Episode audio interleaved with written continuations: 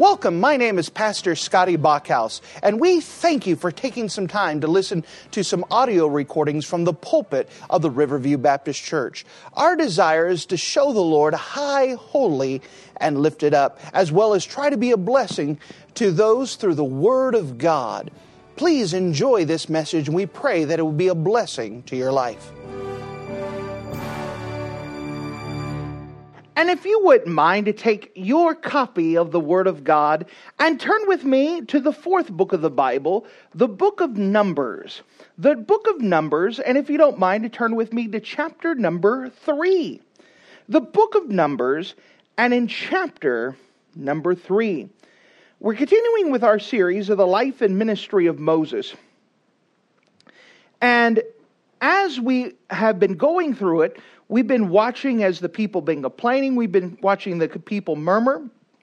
But now we want to go back, and before we hit the next event, we want to hit a running start on a certain family that is described within the book of Numbers so we could add some context to the events that occur later on in the book of Numbers in chapter number 16. But as for now, we're starting in the book of Numbers and chapter number 3 the book of Numbers and chapter number 3. And if you don't mind, look with me in the book of Numbers in chapter number 3. And notice with me starting at verse number 14.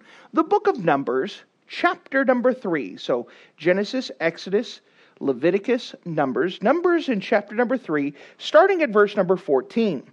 And the Lord spake unto Moses in the wilderness of Sinai, saying, Number the children of Levi after the house of their fathers, by their families, every male from a month old and upward shall thou number them. And Moses numbered them according to the word of the Lord as he was commanded. And these are the sons of Levi by their names Gershon and Kohath and Merari. And notice, if you don't mind, as we jump ahead to verse number 27. Verse number 27, Numbers 3:27. And Kohath was of the family of the Amramites, and the family of the Izeharites, and the family of the Hebronites, and the family of the Uzzielites, and these are the families of the Kohathites. In the number of all the males of from a month old and upward were 8,600, keeping the charge of the sanctuary. The families of the son of Kohath shall pitch on the side of the tabernacle southward. And the chief of the house was the father of the families of the Kohathites, shall be Elizaphan, the son of Uzziel. And their charge shall be the ark, and the table, and the candlestick, and the altars, the vessels of the sanctuary, wherein they minister, and the hanging, and all the service thereof.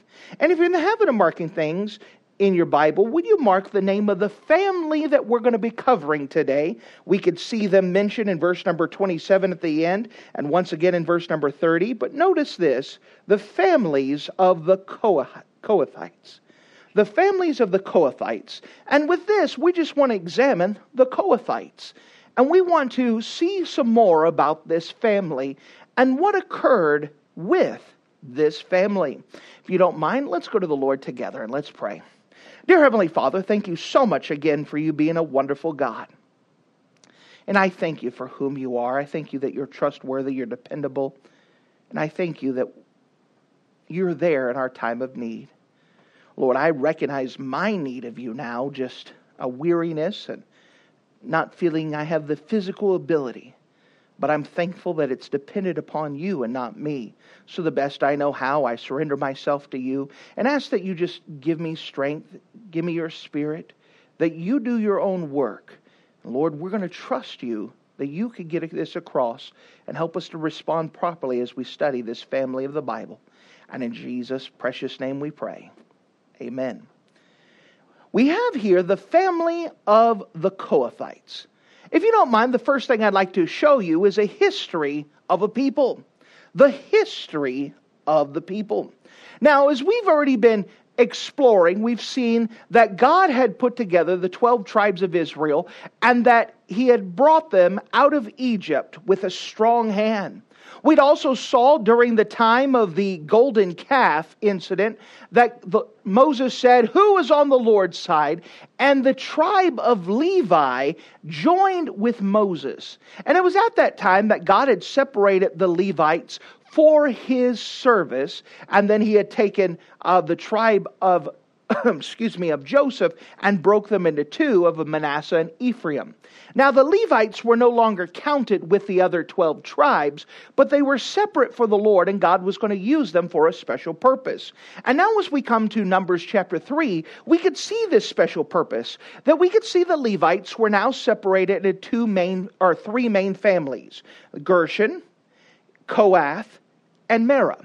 Now, each one of these Levite tribes or families within Le- the tribe of Levi, God had separated them out and had tasked them to do a specific thing concerning the tabernacle. Now remember, they're out in the wilderness and they're going to have to move the tabernacle, which was a temporary dwelling place, and move it from one location to another.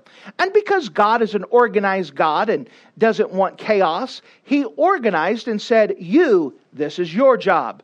You, this is your job. You, this is your job. And so he took the three, uh, three main families of the tribe of Levi and he separated them and gave them responsibility concerning the tabernacle. You had Gershon, who was responsible for the tabernacle and its cover. So you had the different covers that laid on top of it as a kind of like a ceiling they were supposed to take them and they wrapped them up in a certain way. They were supposed to take the post and the pillar and they were supposed to take them in a certain way. You had Merah, who was responsible for the court and for the structure of the tabernacle. And so they were tasked with carrying the pillars, they were cast for carrying the court and wrapping up the linens that made up the fences and to take the gates. And so that family was in charge of this. Then you had the Kohathites, who we just got through re- reading about. The Kohathites were responsible for the actual furniture within the tabernacle. So they were responsible for carrying the golden candlestick. They were responsible for carrying the table of showbread. They were responsible for carrying that golden altar and the brazen laver. They were also responsible for carrying the ark of the covenant. What a great privilege that would be. That this is the family out of all of the tribes of Israel, there's only one tribe that was chosen to hand care or to take care of the tabernacle. And out of those, they had three families. You had one family that was in charge with carrying the covering. You had one that was in charge of carrying the structure. Then you had one family who was in charge of actually carrying these holy vessels of God that was used for the worship and the ceremony of observing these things that God wanted to teach them. What a great privilege this family had, this Kohathite family. Well, as we go on, notice if you don't mind, we see in the book of Numbers, early in the book of Numbers, there's a lot of instruction going on. And a lot of it is concerning the care of the tabernacle. Notice with me in Numbers chapter 4. Numbers chapter 4, and dealing with this in uh, Numbers chapter 4 and in verse number 4, Numbers 4 and verse number 4. And this shall be the service of the sons of Kohath in the tabernacle of the congregation about the most holy things. When the camp settleth forth, Aaron shall come and his sons, and they shall take down the covering veil and cover the ark of the covenant with it. And it goes on and gives instructions. And there's quite a few instructions. Notice in verse 15. And when Aaron and his sons had made an end of the covering the sanctuary, and of all the vessels of the sanctuary, as the camp is to set forward, after that the sons of Kohath shall come to bear it, but none shall touch any holy thing, lest they die. These things are the burden of the sons of Kohath in the tabernacle of the congregation. And so, what we see between verse 4 and verse number 15 are specific instructions on how to carry the vessels. So, as the pillar of God moved away, the, the Levites were set about taking. Um, taking apart the tabernacle. And so this family would do this, and this family would do this. Then, when it came to the Kohathites, not only do you do this, this is how you do it. This is how I want it wrapped. This is how I want it covered. This is how I want it carried. And so we could see that God was not just asking them to do something, ah, however you want, you figure it out. He said, This is how you do it. Let me show you how to do it. This is the specific instructions. And so there were specific instructions of how to do the job that they had. Notice, if you don't mind, as we go fast forward to the book of Numbers, chapter 7.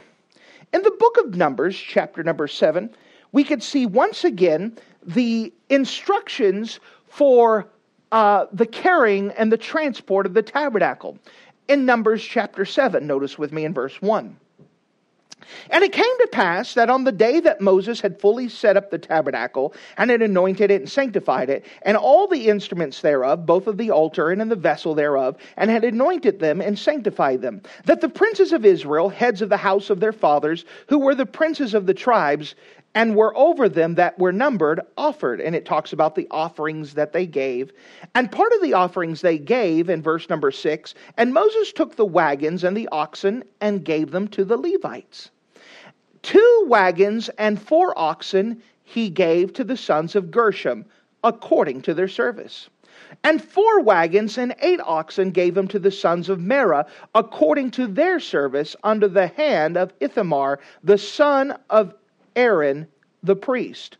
But unto the sons of Kohath he gave none, because the service of the sanctuary belonged unto them that shall bear it on their shoulders. So remember, you have the families, the tribes, the tribe of Levi who was responsible for taking apart for carrying the tabernacle. You had Gershom who was responsible for the covering of the tabernacle. You had Merari who was responsible for the structure of it. And so each of those families they carried wagons. Well, they had the covering of the tabernacle, and so they gave a certain number of wagons that would be able to haul and transport that. Then you had uh, um, to the Merarites, they were able to get a little bit more wagons because they had to carry the poles and the structures. But to the Kohathites, they were given no wagons. Now, there are two ways of looking at this. The first one is the humanistic thing. Why don't I get wagons? They have to get wagons and they have to carry it, and we don't know how long we're going to train. We have to carry it by hand. That's a normal fit, a response, right? Why do they get wagons? But the correct way of looking at this is that God has chosen you to carry the Ark of the Covenant. You have a privilege that none others have. And sure, you don't get a wagon to transport it, but you are specifically tasked to do something special for the Lord. It should be a joy and not a burden. It should be a blessing and not a hindrance. But this is what it was. So, this family, you have an important job, you get wagons. This family, you have an important job, you get wagons. For this family, though, the Kohathites, you have an important job, but you get no wagons. Now, again, if someone's not right with the Lord, they're probably not going to respond well to that. Okay, that's how it is. Fine. I got to serve God. I'll do it, but I'm not going to be happy with it. Ever serve a God like that? I'll do it, but I'm not happy about it. But since it's only technically an 11 day journey from Egypt to the promised land, well, you know, we could do it for a couple days. No problem. Well, that's where the problem starts to go in. And Numbers chapter 14 is what we covered this morning. And if you remember in Numbers chapter 14, that in Numbers 13, God had them send spies into the land the spies saw all the things of the land and they came back and 10 of them gave a bad report. Oh they're giants and we're small we're like grasshoppers. There's no way we could take it. We're all going to die. And what happened is that they caused all of israel to complain and murmur and so God said, You know, how long will you provoke me? I'm done with this. I bless this generation. I've done so much for you. And because you don't want to accept my blessings and depend on me, fine. I'm going to wait till the next generation. You're going to stay in the desert 40 years until the new generation comes up. So think about the Kohathites. That whenever the tabernacle moved, or God moved, they would move the tabernacle. And they had to carry part of the stuff. And they didn't get wagons, they had to carry it. Why do I have to do it? Why don't I get wagons? Why do I have to do it this way? How come I can't do it the way I want to? Okay. But now, not only do you have to do it and do it a certain way, and you don't get any wagons, you have to do it for 40 years. Do you think there were some people that were not right with the Lord that would have a problem with this? Absolutely. And notice already with the people, the response of the people. Verse number four, uh, Numbers 14, verse 4. We covered some of this this morning, but look at this. And they said one to another, the people of Israel, Let us make a captain and return to Egypt. So they said, Let's get rid of this Moses guy and let's put someone else in charge. We're going back. Okay? So there was an issue there. Notice with me verses 9 and 10. and uh, here we have Caleb who's speaking. Only rebel not against the Lord, neither fear ye the people of the land, for they are bread for us. Their defense is departed from them, and the Lord is with us. Fear them not. But all the congregation bade stone them with stones. So here, not only do they want to dump Moses and put a new leader, but you also had a group of people that had also said, when Caleb tried to say, Don't blame the preacher, let's do this, let's go for God. And they wanted to kill the person who defended the preacher. Well, that's a problem. And then the sentence came down. Now, all of this is the backdrop, all of this is the history that leads us to the main event. Turn with me to the book of Numbers, chapter 16. And we could see the second thing here not only the history of the people, but we could see this horrible event. If you're familiar with this horrible event, it is often called Korah's rebellion. Let's notice this horrible event. Notice with me in Numbers chapter 16 and verse number 1. Now Korah, the son of Izhar, the son of Kohath, the son of Levi. So notice this. We can introduce to the main person in this, the main antagonist, Korah. And Korah is a Kohathite. He has just been told not only do you have to uh, have the responsibility of carrying it, you have to do it this way, and you don't get any wagons, but you also have to do it for 40 years.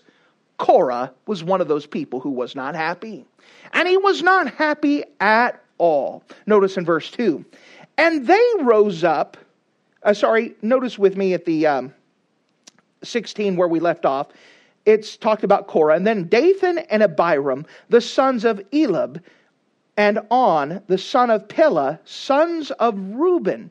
Now, notice this. It talks about a different tribe. Here, Korah had stirred up some people who were not, didn't even have responsibility dealing with the tabernacle. But here, he stirred them up as well. And they took men. And they rose up before Moses with certain of the children of Israel 250 princes of the assembly, famous in the congregation, men of renown. So Korah went and he stirred these people up. And now 250 men have a meeting with the preacher. Preacher, we need to have a talk. Well, you always know that's bad news. So here's Moses they gather themselves, verse number three, they gather themselves together against Moses and against Aaron and said unto them, Ye take too much upon you, seeing all the congregation is holy, every one of them, and the Lord is among them. Wherefore then lift ye up yourselves among the congregation of the Lord. Listen here. Who who put you in charge? We're God's people, just like you're uh, God's people, and God could speak to us, and we could take care of things. Who put you in charge? Well, the answer is God, but they didn't like that reason. Why? Because they've been asked to do something and they're throwing a fit. And now, because of the consequences, other people, they're going to do it for 40 years, and they don't like this answer. As long as Moses is in charge, we're going to have to do this 40 years. Let's get rid of Moses. We'll do what we want. We don't have to go back to Egypt, but we could still be God's people. We could still do whatever we want. We don't have to obey what the preacher says. We could do it our own way, and it is fine. And the truth is, it is not fine. Verse number four And when Moses heard it, he fell upon his face, and he spake unto Korah and the unto his company, saying, Even tomorrow the Lord will show who are his and who is holy, and will cause him to come near unto him, even him who hath chosen, he will cause to come near him. He said, Do this, take ye censers, Korah and all of his company, and put fire therein, and put incense in them before the Lord tomorrow. And it shall be that the man whom the Lord doth choose, he shall be holy. Ye take too much upon you, ye sons of Levi. So Moses said, All right, fine, we're going to let God settle this. I'm not going to take care of this. God's going to settle this. And by the way, let me tell you this the Kohathites, you take too much upon you. You're taking responsibility for something that's not your job to do. You have a job. God has given me my job. But we're going to let God settle this. Notice with me in verse 8. And Moses said unto Korah, Hear, I pray ye, the sons of Levi, seemeth it but a small thing unto you that the God of Israel had separated you from the congregation of Israel to bring you near to himself, to do the service of the tabernacle of the Lord, and to stand before the congregation and minister to him? Now, he says, Don't you realize when he says, is it a small thing to you? He says, What you're doing is a big thing. God has separated you out, and you get to do something for the Lord that no one else gets to do. Why are you blowing this off? Why are you making it? It's no big deal. It is a big deal that you have a responsibility. It is a big deal what God has given you to do. Don't don't make it small. Don't make it a big thing. Don't try to get something else when God has given you a task to do for yourself. But Korah wasn't satisfied with it. Notice in verse 10 And he hath brought thee near to him, and thy brother and thy sons of Levi with thee. Seek ye the priesthood also? Meaning that you're not satisfied with what God's given you. Now you want to be in charge? Notice in verse 11 For that which both thou and all thy company are gathered together against the Lord. Notice this. They're not against the preacher, they're against the Lord. Because it is God that places leadership. It is God that placed Moses in charge. Moses didn't place himself in charge, God did. And so the argument is not against Moses, against Lord. By the way, what are they upset about? The idea that God said they're going to have to wander for 40 years. But the old age old thing is that whenever you don't like the message, you have to attack the messenger. And perhaps you could erase the message. But it doesn't work that way. Notice in verse um, 11 For which cause both thou and thy company are gathered together against the Lord, and what is Aaron that you murmur against him? And Moses called to Dathan and Abiram, sons of Eliab, which said, We will not come up. So basically, Moses is now taking care of things. So he took care of the crowd, the 250 people. Then he had a meeting with Kohath. Or, or sorry, he had a meeting with Korah, one of the Kohathites, and he said, You know, what are you doing? Why are you raising this up? Uh, Don't you understand? You have a big job to do. Why are you trying to be in charge too?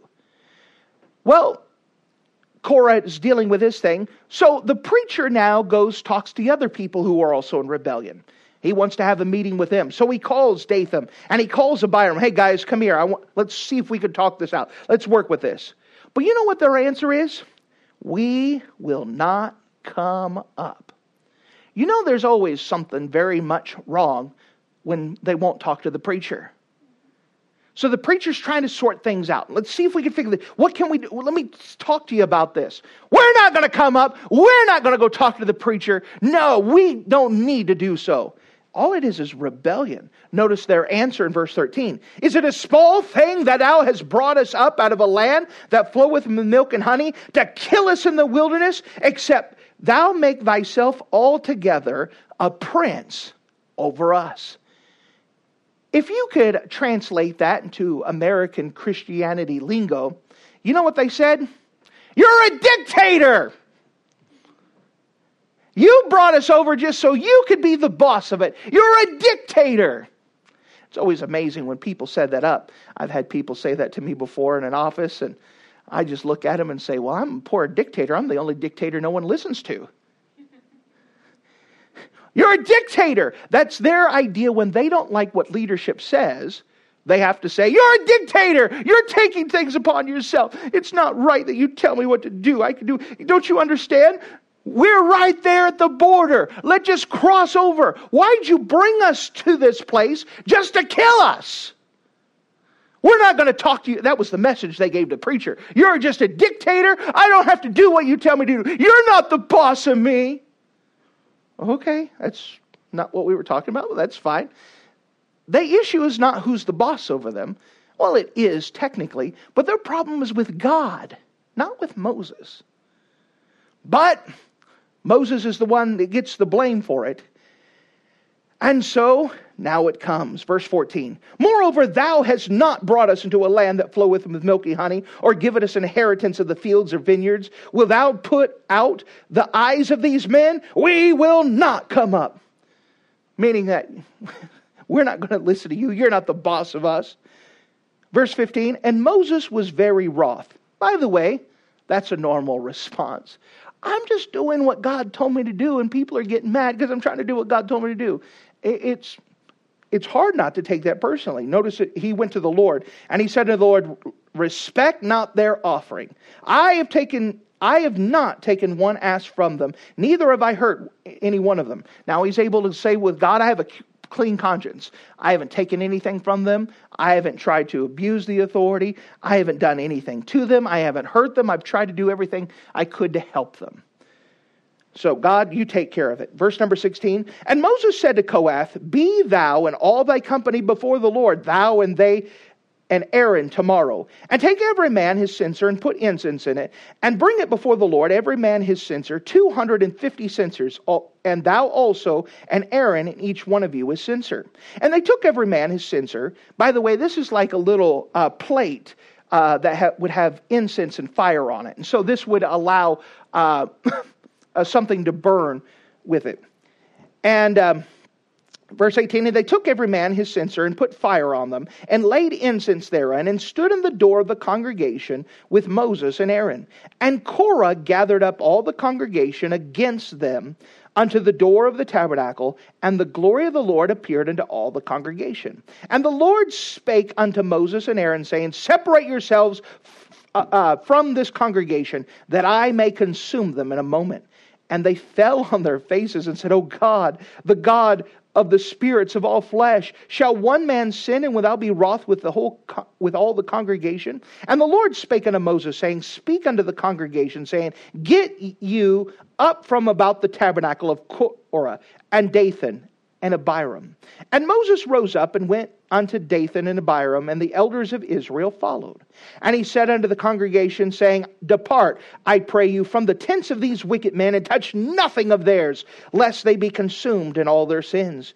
So they got up from the tabernacle of Korah, Dathan, and Abiram on every side. And Dathan and Abiram came out and stood in the door of their tents with their wives and their sons and their little children. And Moses said, Hereby ye shall know that the Lord hath sent me to do all these works, for I have not done them of my own mind. If these men die a common death of all men, or if they be visited after the visitation of men, then the Lord hath not sent me. But if the Lord made a new thing. So here Moses and the congregation stand outside the, the tabernacle, and God shows up and says, uh, uh, Moses, Aaron, get out of the way. I'm going to kill them all. And Moses pleaded for these people. These same people that just rebelled against him, Moses saying, Don't kill them. Please don't kill them. And so God said, Fine, I won't kill all of them. But let's go to the ringleaders, the ones that stirred up everyone to rebellion. I want you to go tell everyone to get away from their tabernacle. The tabernacle is their tent. So basically, the house that they're staying with, with their family and everyone else. And Moses gets by and says, Dathan, Byram, come out. You didn't want to talk to me earlier. Let me tell you, it's too late now. All right, everyone get away from their house. everybody kind of took a step back. And Dathan and Byram and his family's looking like, what's going on now? And Moses says, listen, if they die a common death, then I didn't, I didn't do it. Or it, I'm not sent of God. But if God does something new that you haven't seen yet, well, then this is of God. So what happens? Verse 30 But if the Lord make a new thing, and the earth open her mouth and swallow them up, and all that appertain unto them, and they go down quick into the pit, then ye shall understand that these men have provoked the Lord. And it came to pass, as he had made an end of the speaking of all these words, that the earth clave asunder that was under them. And the earth opened up her mouth and swallowed them up and their houses and all the men that appertained unto Korah and all their goods. And they that appertained to them went down alive into the pit, and the earth closed upon them, and they perished from among the congregation.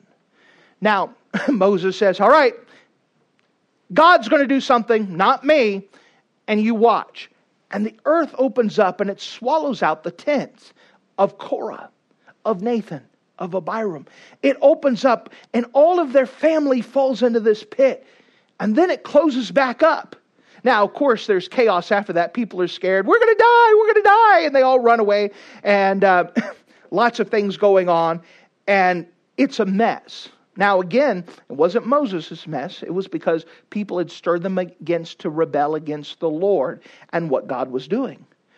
Now, this is a horrible event. This is horrible. Awful.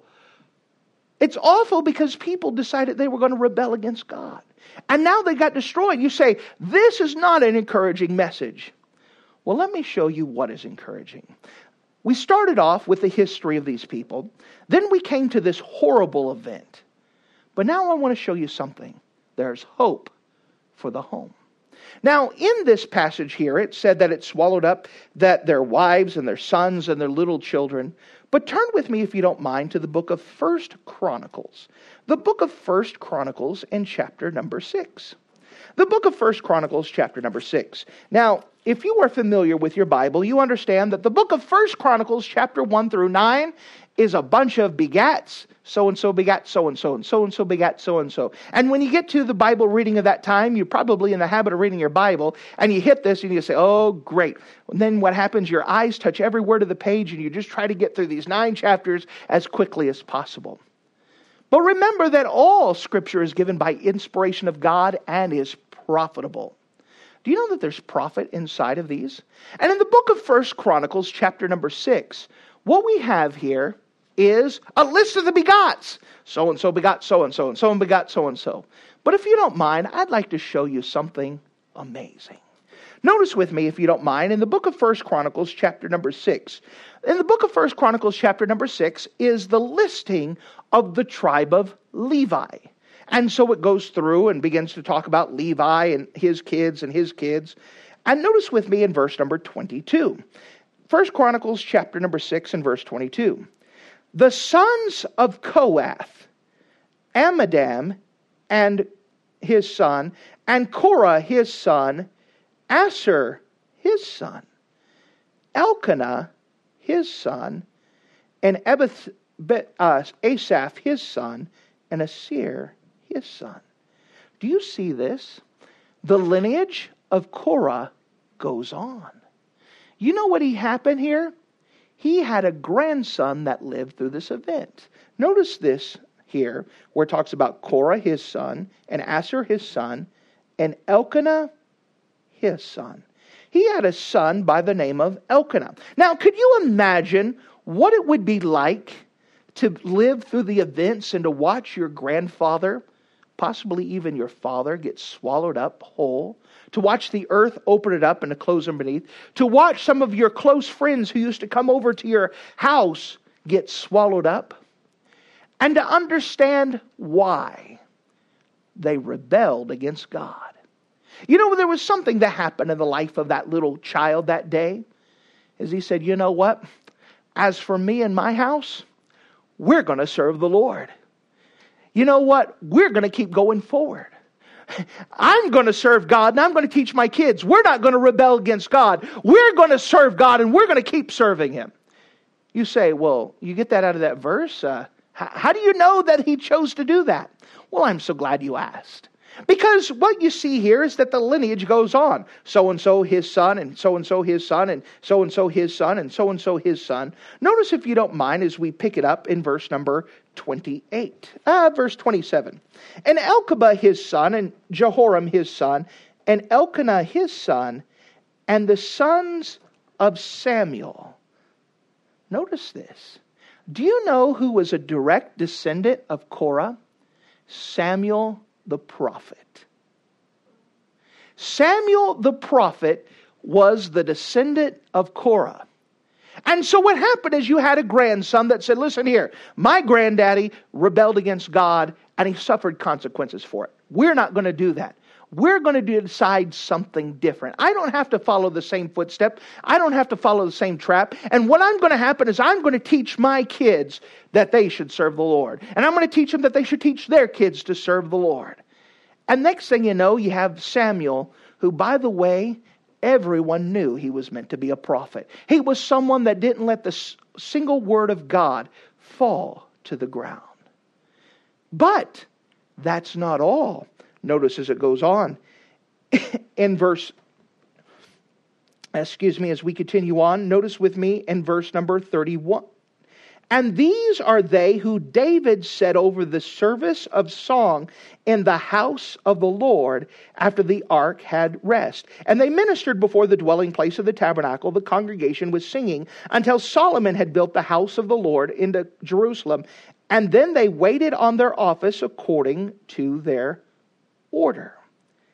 And these are they that waited with their children of the sons of the Kohathites Heman the singer, and the son of Joel, the son of Shemuel. And so what happened is that this grandson said, Listen here, we're going to serve God, and we're going to teach our kids that no matter what, we're going to serve the Lord. And what happened by the time David's day happened, there was enough of this family of the leftovers of the Kohathites, the sons of Korah, that they became the actual choir of Israel during David's day. So when David was king, you know who the official choir that was singing and who was celebrating as the ark was being brought to Jerusalem? It was the sons of Korah. That was the name of their choir. The sons of Korah there is hope for the home. Oh, but guess what? It's not done yet. Notice with me in verse number 39 as the lineage continues to go on, and his brother Asaph, who stood on the right hand, even Asaph, the son of Bechurai, the son of Shimei.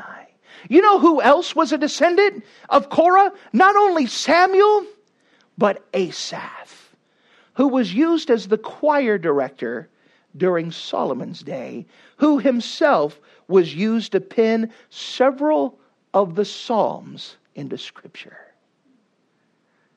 There is hope for the home. Oh, but guess what? It's not done yet.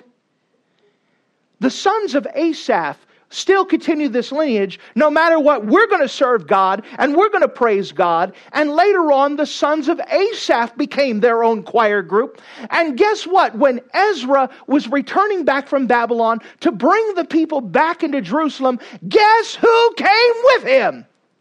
This choir group, the sons of Asaph, who became the official choir group of the restoration period.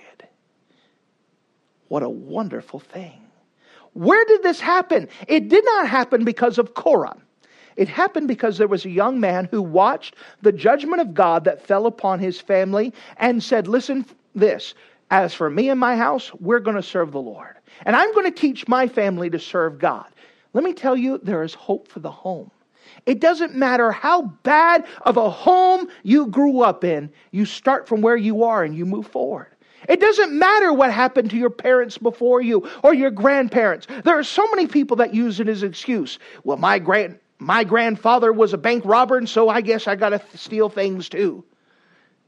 You don't have to have that as an excuse. You don't have to fall in the trap. You just need to make the decision I can't do anything about what happened before. I can't do anything about the past. I can't even do anything about my parents or my grandparents. But the one thing I can do is start from where I are, where I'm at now, and make a decision to follow the Lord and teach my children they should serve the Lord.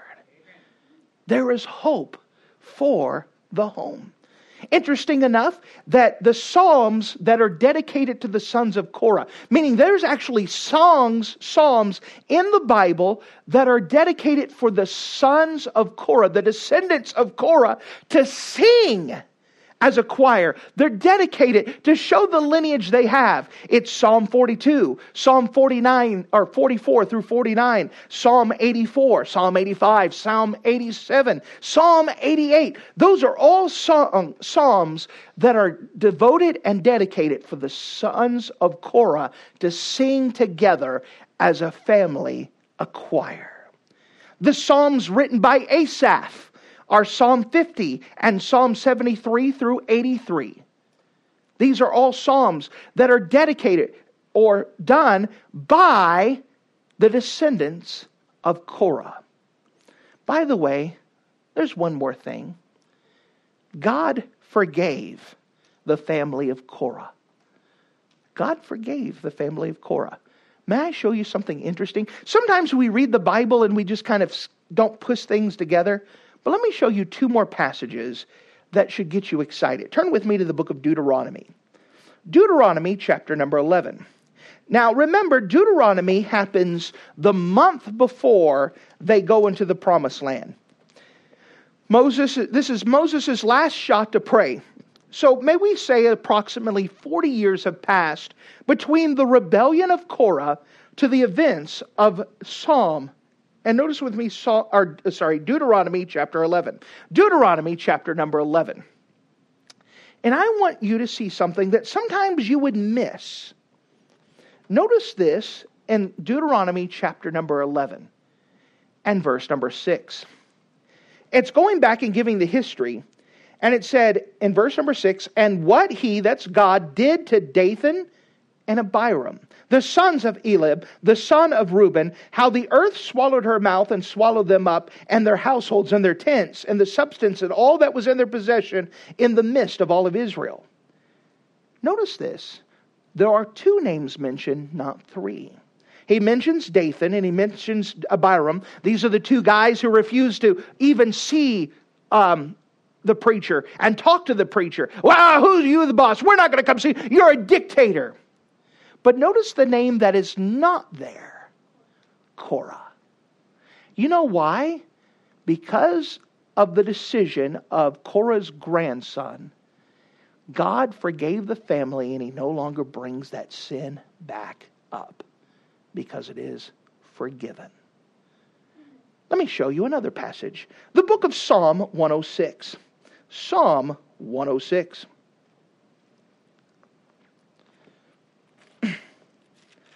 In Psalm 106, once again, it is giving the history of what occurred.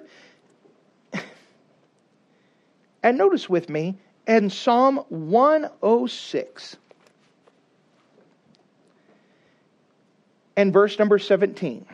Psalm 106 and verse number 17.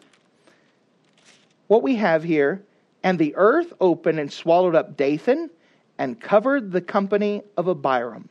But once again, notice the name that is missing Korah. Why? Even though Korah was the instigator, because of the grandson that made a decision. I don't know, I can't help what happened before, but as for me and my house, we're going to serve the Lord, and I'm going to teach my kids how to follow the Lord. That Korah's name is not mentioned here in the scriptures because he has been forgiven and God is not bringing it back up again. What we see here is that there is hope for the home. Hope for the home. You know, with our church, we understand that, with a very rare exception of a couple of you, we did not grow up in Christian homes. You may have had parents that made a profession, but most of us did not grow up in a Christian home. And some people say, well, I'm at a disadvantage because I didn't grow up in church. I just can't serve God. Hogwash. Let me tell you, it doesn't matter what your parents did before. It doesn't even matter what you've done before. Start from where you are and move forward. You can make a decision to, to serve God now. You may have a past. Everyone has a past, but you may have a horrible past full of sin and debauchery. And let me tell you, you make a decision that where you are now, you move forward. There is hope for the home. Just because your parents didn't turn out right doesn't mean you have to follow in the same trap.